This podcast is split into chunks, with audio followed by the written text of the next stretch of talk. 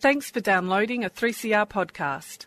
3CR is an independent community radio station based in Melbourne, Australia. We need your financial support to keep going. Go to www.3cr.org.au for more information and to donate online. Now stay tuned for your 3CR podcast. And welcome to the Living Free Show on 3CR Community Radio. 855 kilohertz on your AM dial. Ah, thanks to the Ruminations crew for another great show highlighting issues around homelessness and rooming houses.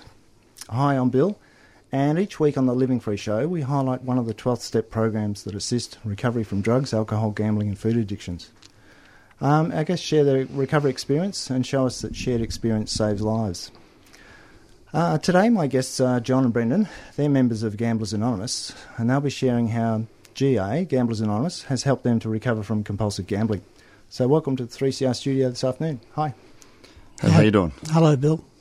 Um, yeah, I'm I'm doing pretty well. Um, so, what we usually talk about on the show is growing up, the things that got us attracted us to, to gambling, and you know, and then then your story of going into the gambling, um, going up to the gambling apex, and then coming down from the gambling apex um, finding Gamblers Anonymous and you know, your your path to recovery. So that's really you know what we're talking about, um, and so it's really talking about John and Brendan's stories, and it's better if they're told in their own words.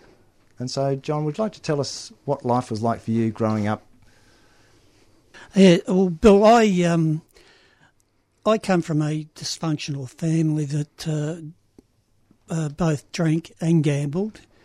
And uh, my earliest memories of this is uh, when I was five or six years old, and I lived in uh, Richmond, Vic- in Victoria here, and um, I would spend a lot of my time at the hotel where my mother and stepfather drank that, and uh, beside the hotel was a laneway that uh, there was an SP bookmaker uh, operating. So Saturdays I'd spend up there and I used to witness everything that was going on, and that's when I first became aware of gambling. And this is horses, race horses.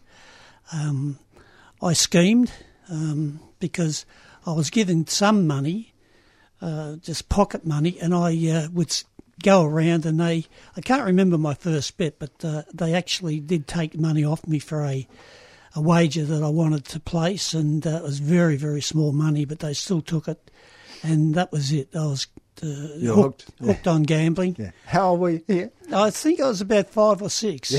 Yeah. That's pretty amazing, isn't it? Yes, it yeah, is. Yeah. A lot of people won't really understand what an SP bookie is. So, do you want to explain? Uh, SP booking for racehorses is a horse that uh, races, and when it wins, if it wins, you get the starting price of that horse. And, uh, And how do, you, how do you determine the starting price? What's the bookmaker's on course to that. Oh, okay. yeah. Yeah. So if it's a four to one, five to one, and it wins, well, you get the odds of five to one or six to one. So that's an SP bookmaker. This is well, well before the TAB came in. Yep. So uh, I used to scheme uh, from there to get money to be able to gamble um, on the horses of a Saturday because it was really only the Saturday meetings in those days. And uh, I'm 72, so that's a long while ago. Yeah. So, what did you do to get money? Well, I uh, I also at the hotel I was able to observe the fact that the paper boys were selling papers on a Saturday evening, and they'd be selling it was called the different papers, but one of them was the uh, the Herald, not the Herald Sun, it was the Yeah. Herald, and also the pink paper, which was the Sporting Globe that had all the sports Yeah. results of that day, football and horse racing. So, and they were getting money. So, I decided that um, I could do that, but uh, I collected the uh, old newspapers because in Richmond, where we lived, there was a newspaper shop up the end of the street. It was on Bridge Road actually, and um, I collected up there the returns, and I uh, picked them up and uh, took them home and separated them, and uh, end up on the Saturdays I'd take them up to the hotel before the six o'clock swill, and I'd uh, sell them to the uh, patrons up there that had were inebriated and. I got away with that for a few weeks, but then the uh, uh, the patron, the the hotel owner, he uh, he caught me, and uh, because of complaints from the people in the pub, and uh, I ended up getting barred at the age of six or seven, five or six it was actually. yeah, he being barred from a hotel at uh, the Spread Eagle Hotel in Richmond. Yes. Right, okay. ah, sounds classic. Um, so, what about you, Brendan? What was your early life like? Um, my early life was what you would probably consider to be quite a standard Australian family bring, bringing upbringing. I had a younger sister. I had two hardworking parents who were both single children who worked very hard to provide for me and my sister, obviously, what they felt they didn't get whilst they were growing up. Um, we always had um, we had the nicer cars, we had the nice house. Um, we were very fortunate in what we received, and if we wanted something, we generally were able to receive it from my parents. My upbringing was very good. I went to good schools. Yeah, I guess that's how I was brought up. Yeah. So, were you good at school? I was good after a certain age. I was probably good after I was um, that general 12, 13, 14, 15 year old bracket.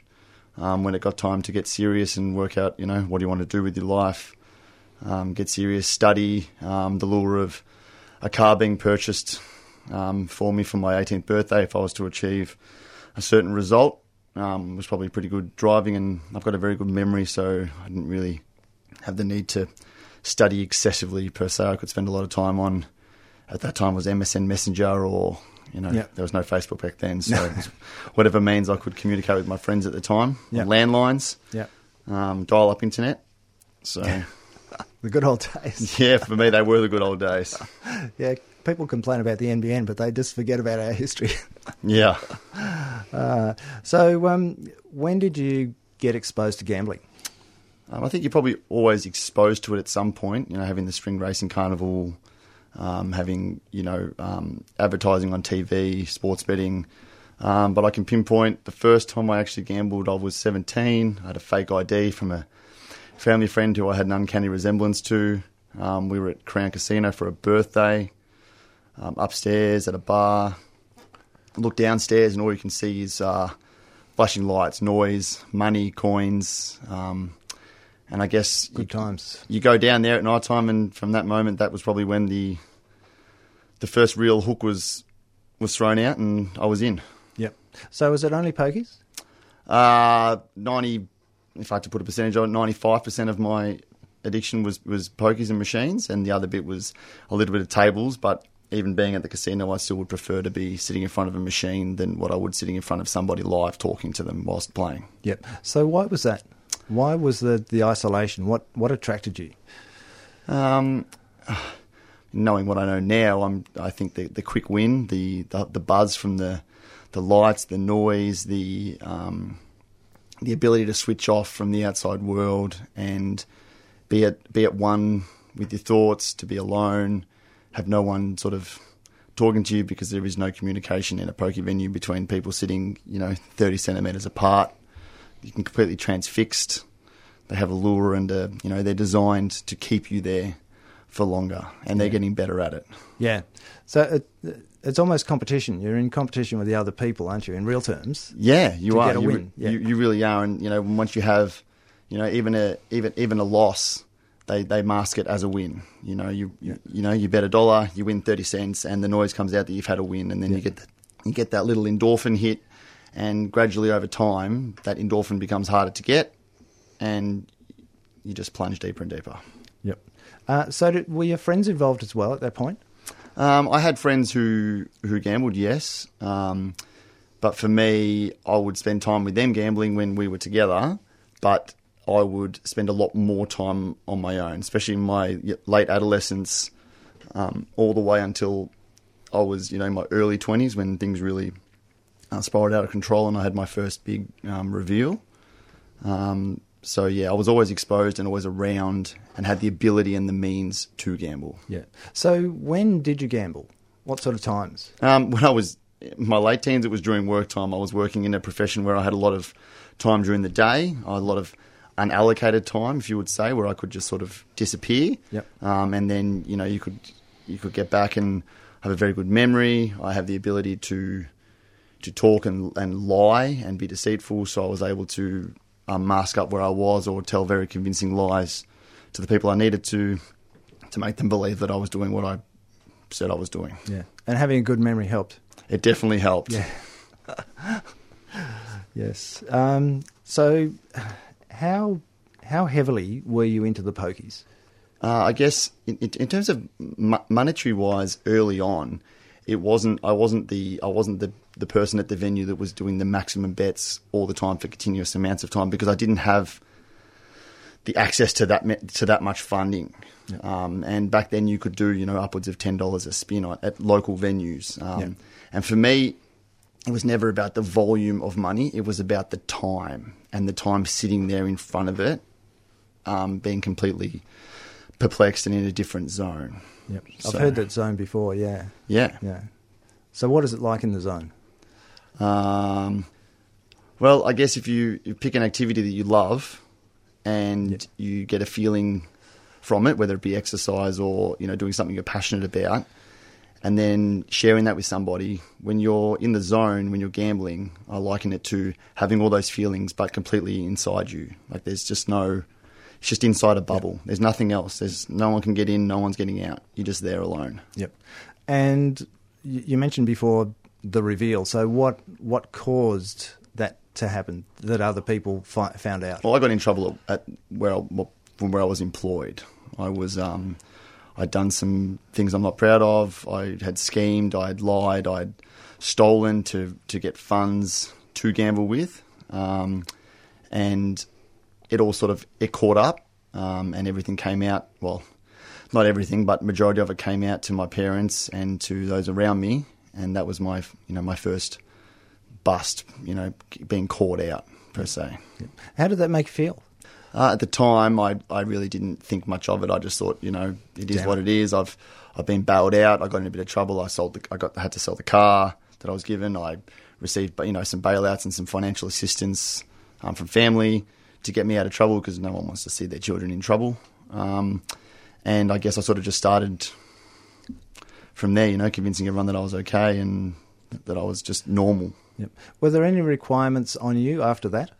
There was. I, I, you know, I was required to attend GA, which I did a couple of times, only to leave and go straight to a venue with my friends, and we thought it was a bit of a, a bit of a laugh and a bit of you know, I'm not, I'm not like these guys. Yep. Um, and then the requirement was that I had to. Uh, I was accountable for my time. I had to spend a lot of time with my father. I had to go to work with him. Um, during that time, I was accountable for every minute of the day, where I was, what I was doing, money wise, what I was spending, my accounts. Um, I was monitored pretty closely for what I call then a, you know a fair amount of time, um, but was still able to find a way and a means to gamble sporadically at that stage. I would say. Okay, right.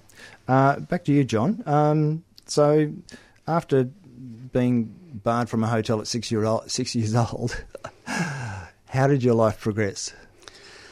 Uh, well, I continued um, on with uh, into my teenage years. Uh, uh bear in mind that we couldn't bet during the week at um, uh, because you know there was no virtually maybe one meeting a week uh, during those times. But then on Saturdays, I'd I'd look forward to Saturdays because um, my mother uh, from the, the house would operate a an SP bookie program where people would ring our home and place bets for a bookmaker, but she was the um, receptionist as such and taking the uh, tickets. So she was more like a bookmaker's clerk, and it was via um, the telephone, as I said. So. Uh, I would um, stay home, not go out with my friends. I lost a lot of time uh, in my youth because of this, staying home on a Saturday, just predominantly to, to punt all, all day. Uh, from there, it uh, went on to uh, I played a lot of footy. Um, then the TAB was uh, able to, uh, was introduced to us. The TAB allowed me to place bets um, prior to races. at say twelve o'clock or whatever time the TAB opened, I'd go to the TAB, outlaid my money, um, and that was good because I couldn't uh, collect straight away. You had to collect the following day or whatever. And so uh, I still had money that I was able to um, uh, collect the, if I had a win. So I played football, so that was a bit of a relief.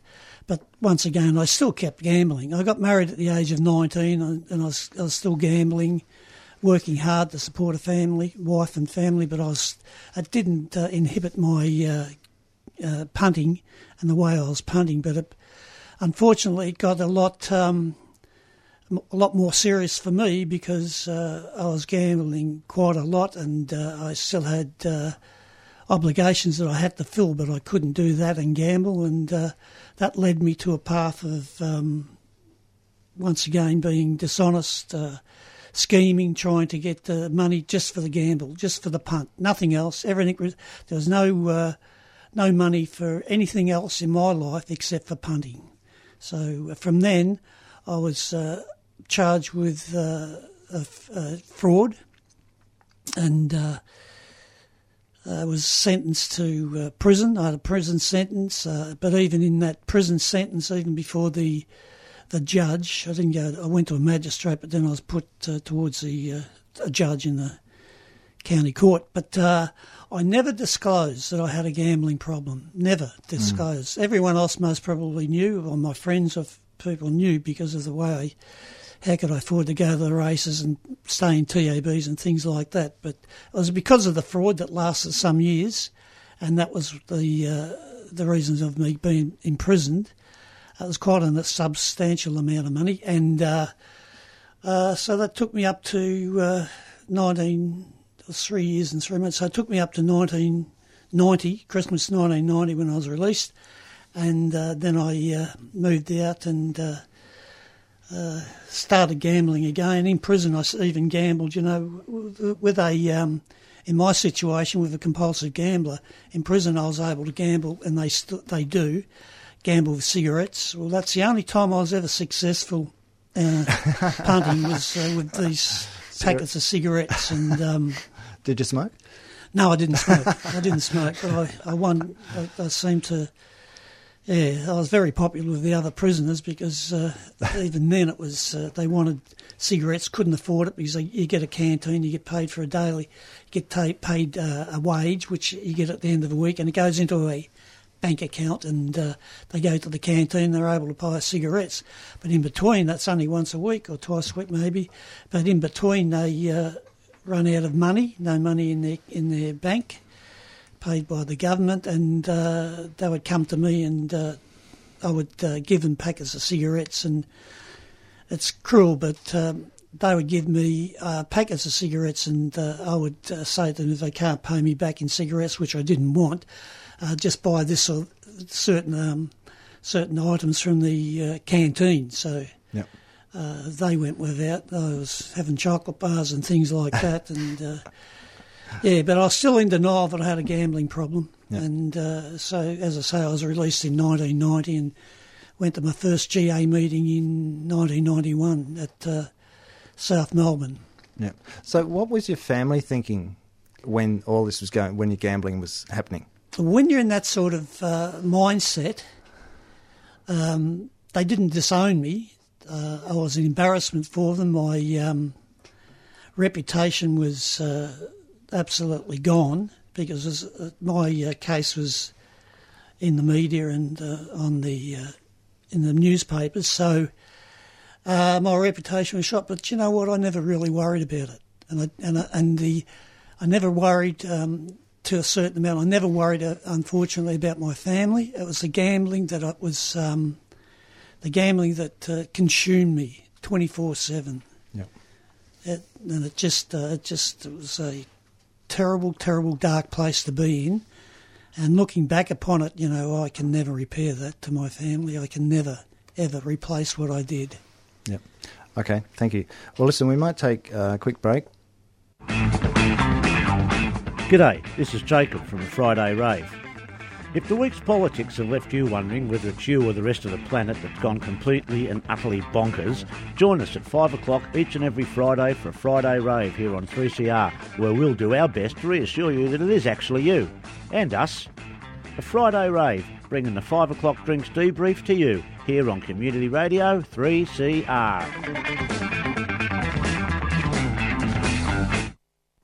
Ah, you're listening to Living Free Show on 3CR, 855 kilohertz on your AM dial, and 3CR on digital radio. Uh, we've got nearly 100 episodes of our show available as podcasts on our website, 3cr.org.au forward slash living free, uh, so you can check them out.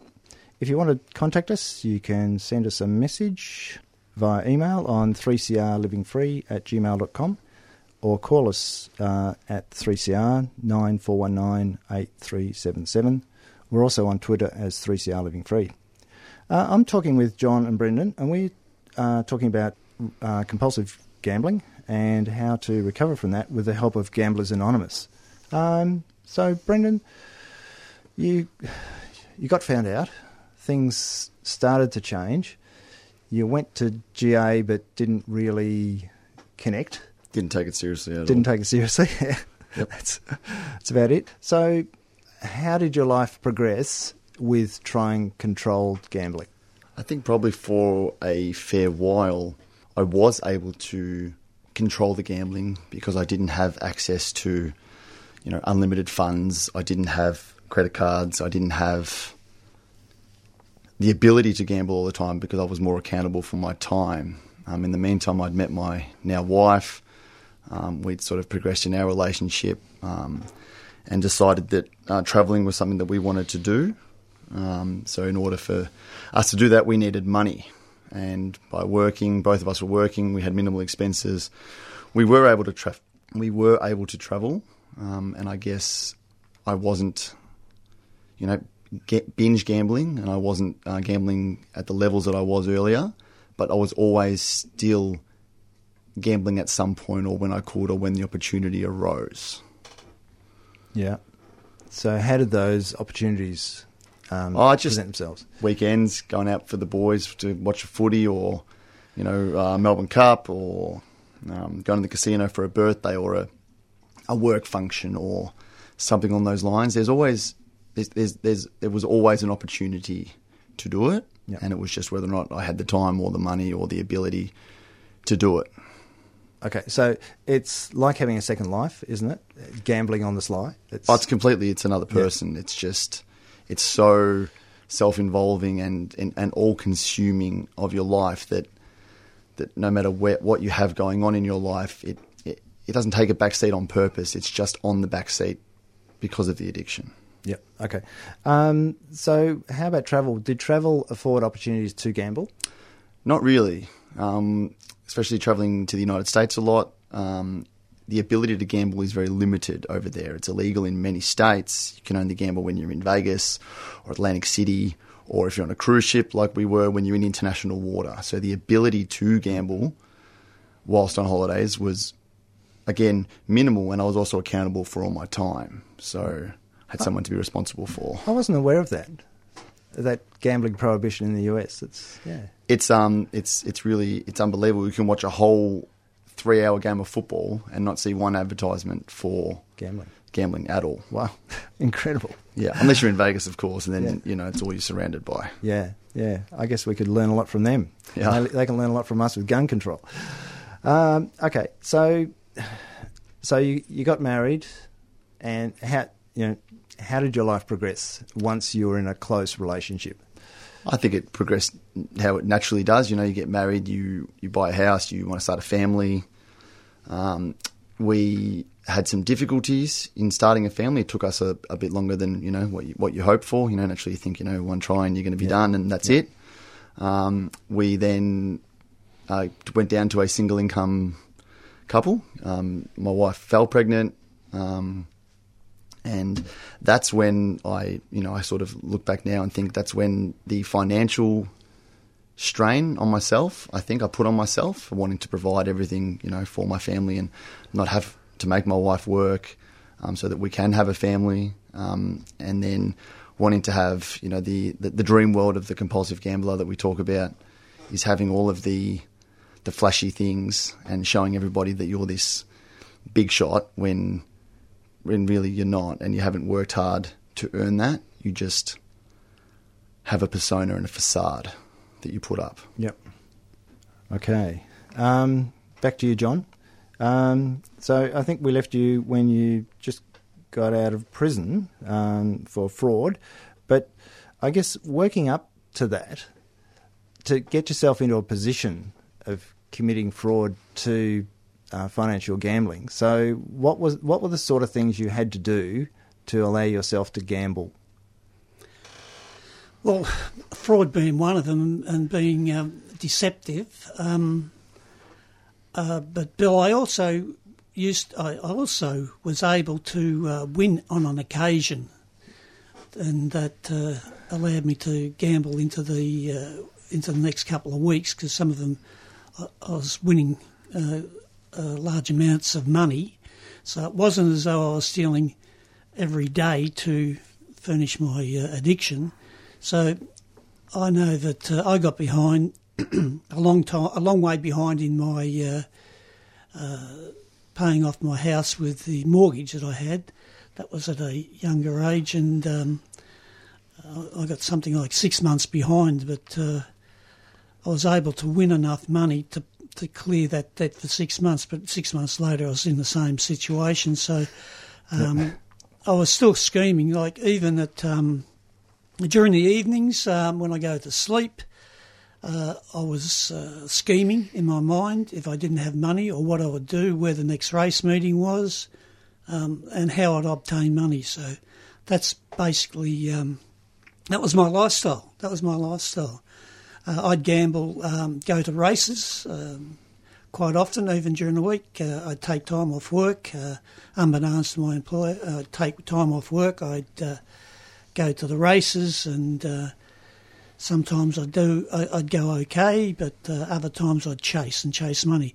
That's when I got myself into a lot of trouble when um, I lost money and the chase was on. I wanted to try and retrieve what I had lost, and when I couldn't obtain that um, money that I'd lost, that's when I got myself into more trouble by being uh, fraudulent and uh, scheming to get money illegally all the time illegally because uh, and through my wages I'd uh, I'd burn my wages um, quite frequently on the same week. I'd uh, attend the greyhound meeting on a Thursday night. Well nine times out of uh, nearly every week it was a weekly pay would be on a Thursday night but sometimes on a Friday morning I was uh, financially bankrupt and gone and I'd start scheming again on the Thursday night when I got home from the greyhounds and, yeah. so so what did your wife think about you gambling uh, I think it was because we were, we uh, we met each other when we were uh, teenagers, 15, mm. 16, yeah. or even earlier.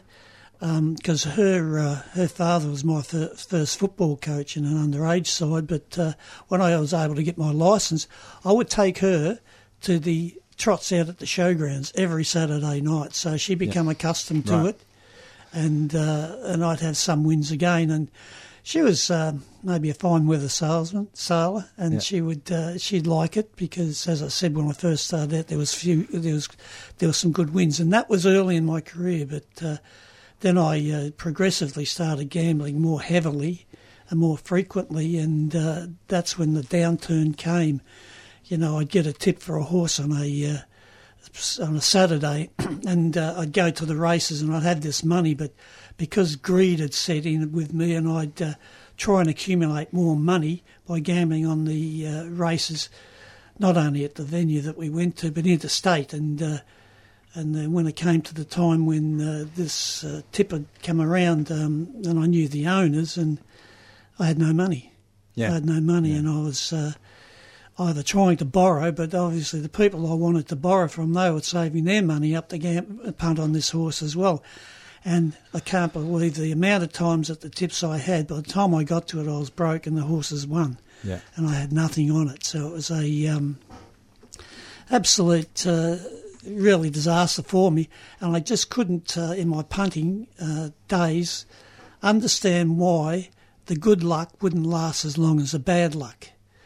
Uh, bad luck being the money that I lost. Yeah. Uh, the good luck being when I ha- was on a bit of a roll.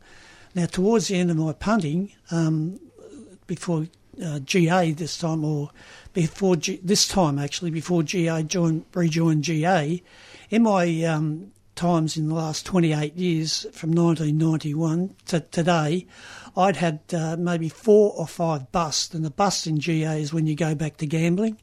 Uh, some of the times that I'd gambled, uh, and was gamble free was um, you know five years in between. But uh, I'd bust and caught unaware and off guard, I'd gamble. And the problem was that uh, it became more and more um, uh, frequent and heavier. I gambled hev- heavier.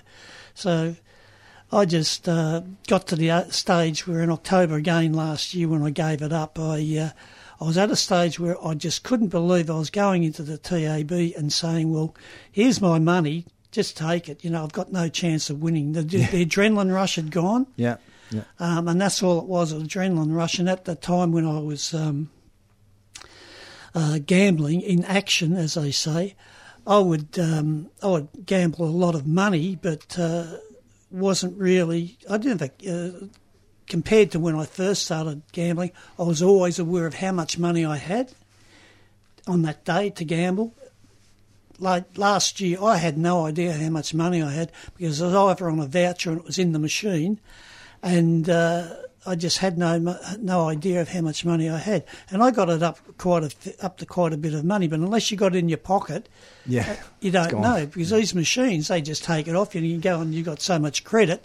Oh, I'll punt this and punt that. You know, I can recall having uh, having bet on a uh, horse uh, interstate and had a good good winner with on this horse. And then by the time the next race came around in that, it was actually Adelaide. And by the time the next uh, race meeting at uh, race um, came along in Adelaide, which was 35, 40 minutes later, I'd lost all that money because I was wow. gambling on that. I'd lost all that money. Yeah. Plus a little bit more because I was gambling in Sydney, Melbourne, uh, Queensland, yeah. Perth, so it's just um, it was like monopoly money, but when I had the money, it was like monopoly money. But when these voucher machines come in in the TAB, I was just hopeless. I was just addicted to. Um, became from monopoly money to just a ticket, and I just didn't have the true sense of the value of that money and what that ticket was worth in mo- in money value. Okay. I just wanted to gamble. Yeah, and that was a uh, consistency that I had uh, in this time of uh, it being in action, and and um, and it's a uh, antisocial atmosphere that you're in. You don't like talking to people. You're in action. You're watching the these screens go up, and you, sometimes towards the end, I didn't even watch a race that I gambled on because I was too busy looking for the next race. Yeah. Okay. Yes. Well. yes, it's insidious, isn't it? Yeah. Mm. Okay, well, listen, we might take another quick break. Um, I've got some details of a gambling related performance uh, that's on at the Melbourne Fringe Festival tonight and on the 17th. It's called What's Your Gamble? Theatre for Social Change. It's on September 12 and the 17th at the MC Showroom, 48 Clifton Street, Prahran. Tickets are $20 or $10 concession, available through the melbournefringe.com.au or you can call them on 039660 9666. This is Living Free Show on 3CR digital radio and live streaming on 3cr.org.au forward slash streaming.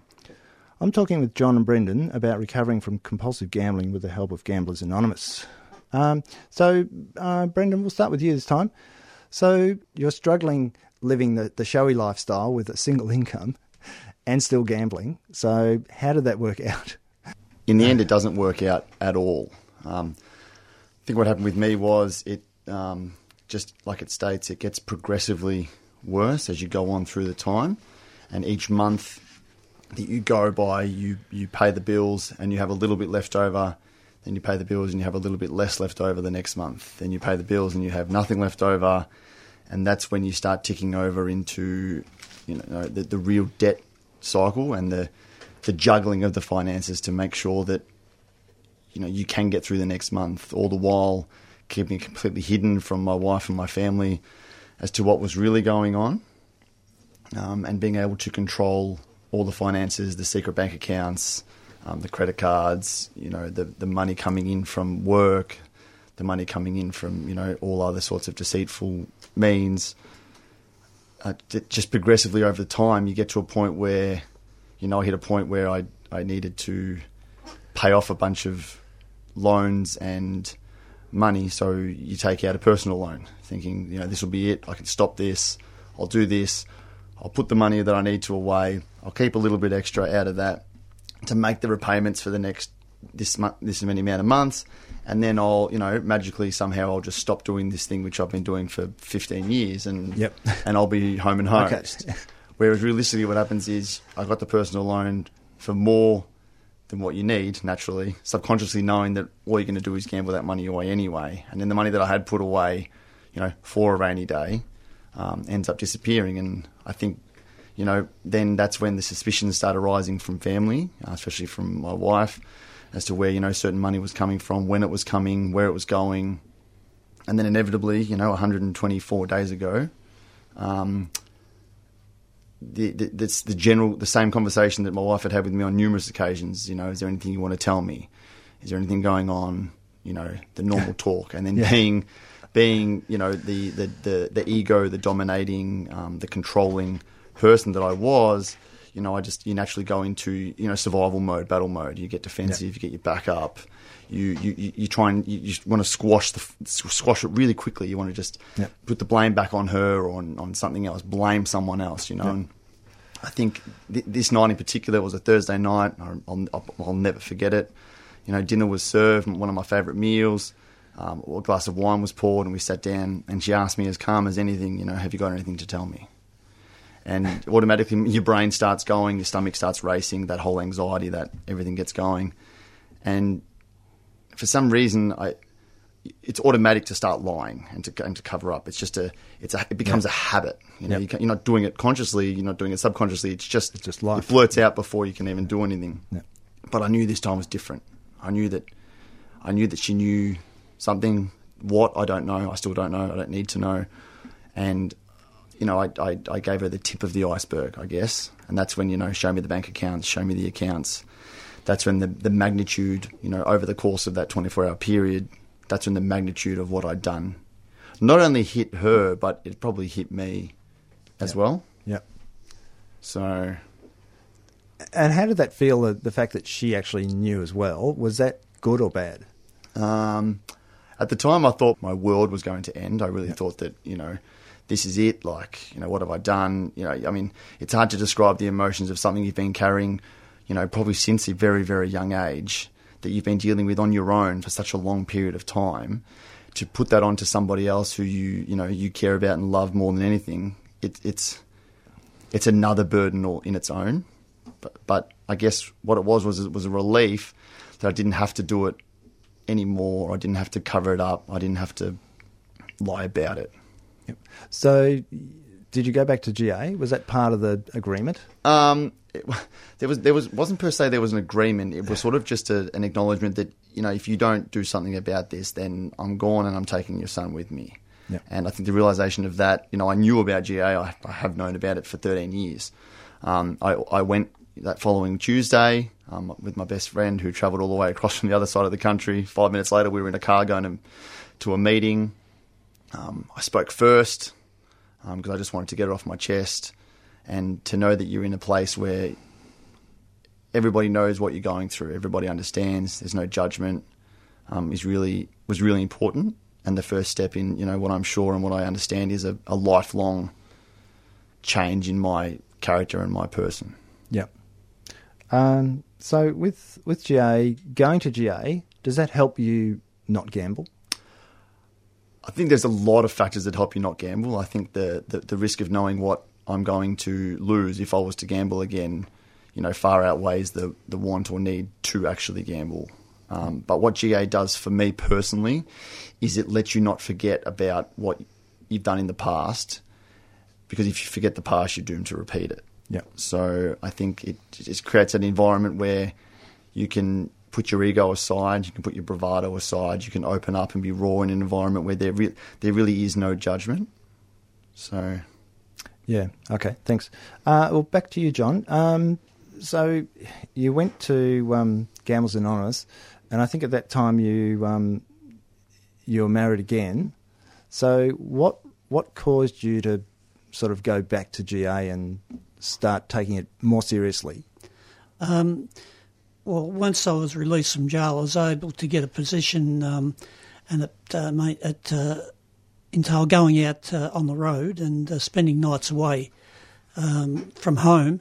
And I had a credit card that I was able to that uh, I was able to use. Because I had to have uh, accommodation and meals and petrol, and I'd be uh, refunded that. But anyway, I went out this Monday, particular it was a Monday, and I was going to Gippsland. I got as far as Sale, and I'd burnt the credit card. I'd used all the money. I had no more money left. It was um, gone to the max. I'd maxed it out. Yep. So I had to go home and uh, I had to tell my wife because she said, "Well, what are you doing home?" And I had to disclose that I'd done this again because of gambling. And she, she just said, "You've got to do something about it, otherwise we're finished." Um, so uh, basically, I went to uh, South Melbourne.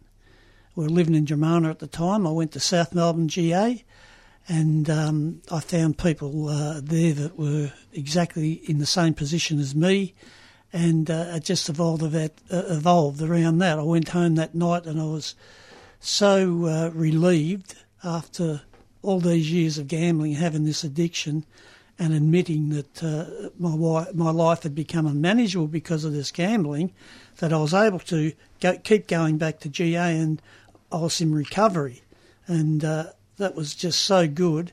But uh, along the way, um, in the past 28 years that I've been in, in and out of GA, I've busted. They call it bust when you gamble. And the reason I, uh, I know the reason that I busted was because I um, disengaged from GA. I stopped going to meetings and uh, thinking that I was um, I was uh, I was cured of this disease, and it didn't really I didn't know where the next race meeting was, and didn't really care. But as I said, that um, caught off guard and in, under the right circumstances, um, I was uh, I began to gamble again. And this happened on four or five occasions, so uh, I kept going back to GA. My my wife actually can identify with the fact that I'm uh, I'm gambling. She knows Yeah, when yeah. I gamble because she knows a change of character.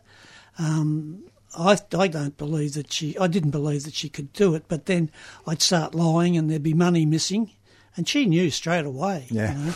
And that's a legacy that I'd left her with, and I've left her with this legacy, uh, not mistrust in me, and the fact that I, uh, when I'm in action, I can be a. It's a Jekyll and Hyde. I'm, I'm an absolute. Um, I'm a, a devil. I'm, I'm, I'm really bad when I'm in in that uh, in action in that gambling mode because all I want to do is gamble and take money and uh, tell lies and be really deceitful. So my wife, even though she says to me, uh, she like, it's not uh, being uh, not nagging, but she asks about where I'm going. She knows the days of the meetings that I attend now, and uh, I will be uh, forever indebted to her. You know, because she drives me to go to GA. It's not that I don't want to go to GA. You know, like I go on a Tuesday night to a, a meeting and. Uh, and it starts at seven thirty. But I, I found myself last Tuesday this week or this week, I was getting ready at three o'clock to Yeah. go to the meeting because I, I really do look forward to it and, and listening to the stories of other people in GA, the other members. Um, you know, you go there, you keep going, and you can relate to a lot of the stories, but then you find other stories that uh, people have. Uh, uh, w- you know, they're addicted to, like Brendan said, you know, on the uh, the apps through the apps and through different uh, uh, other meanings of gambling. And you know, my my poison was the racehorses and the TAB. Yeah. Um, so I enjoy going to GA. It's given me a new life, and when I'm in this um, in recovery, it's just so good. And I spoke to Brendan during the week, and he said that in America he listens to a broadcast or a podcast, and the man says that he was a compulsive gambler, even though he is. So I said that on Tuesday night that I was a, gam- a, a compulsive gambler back in October.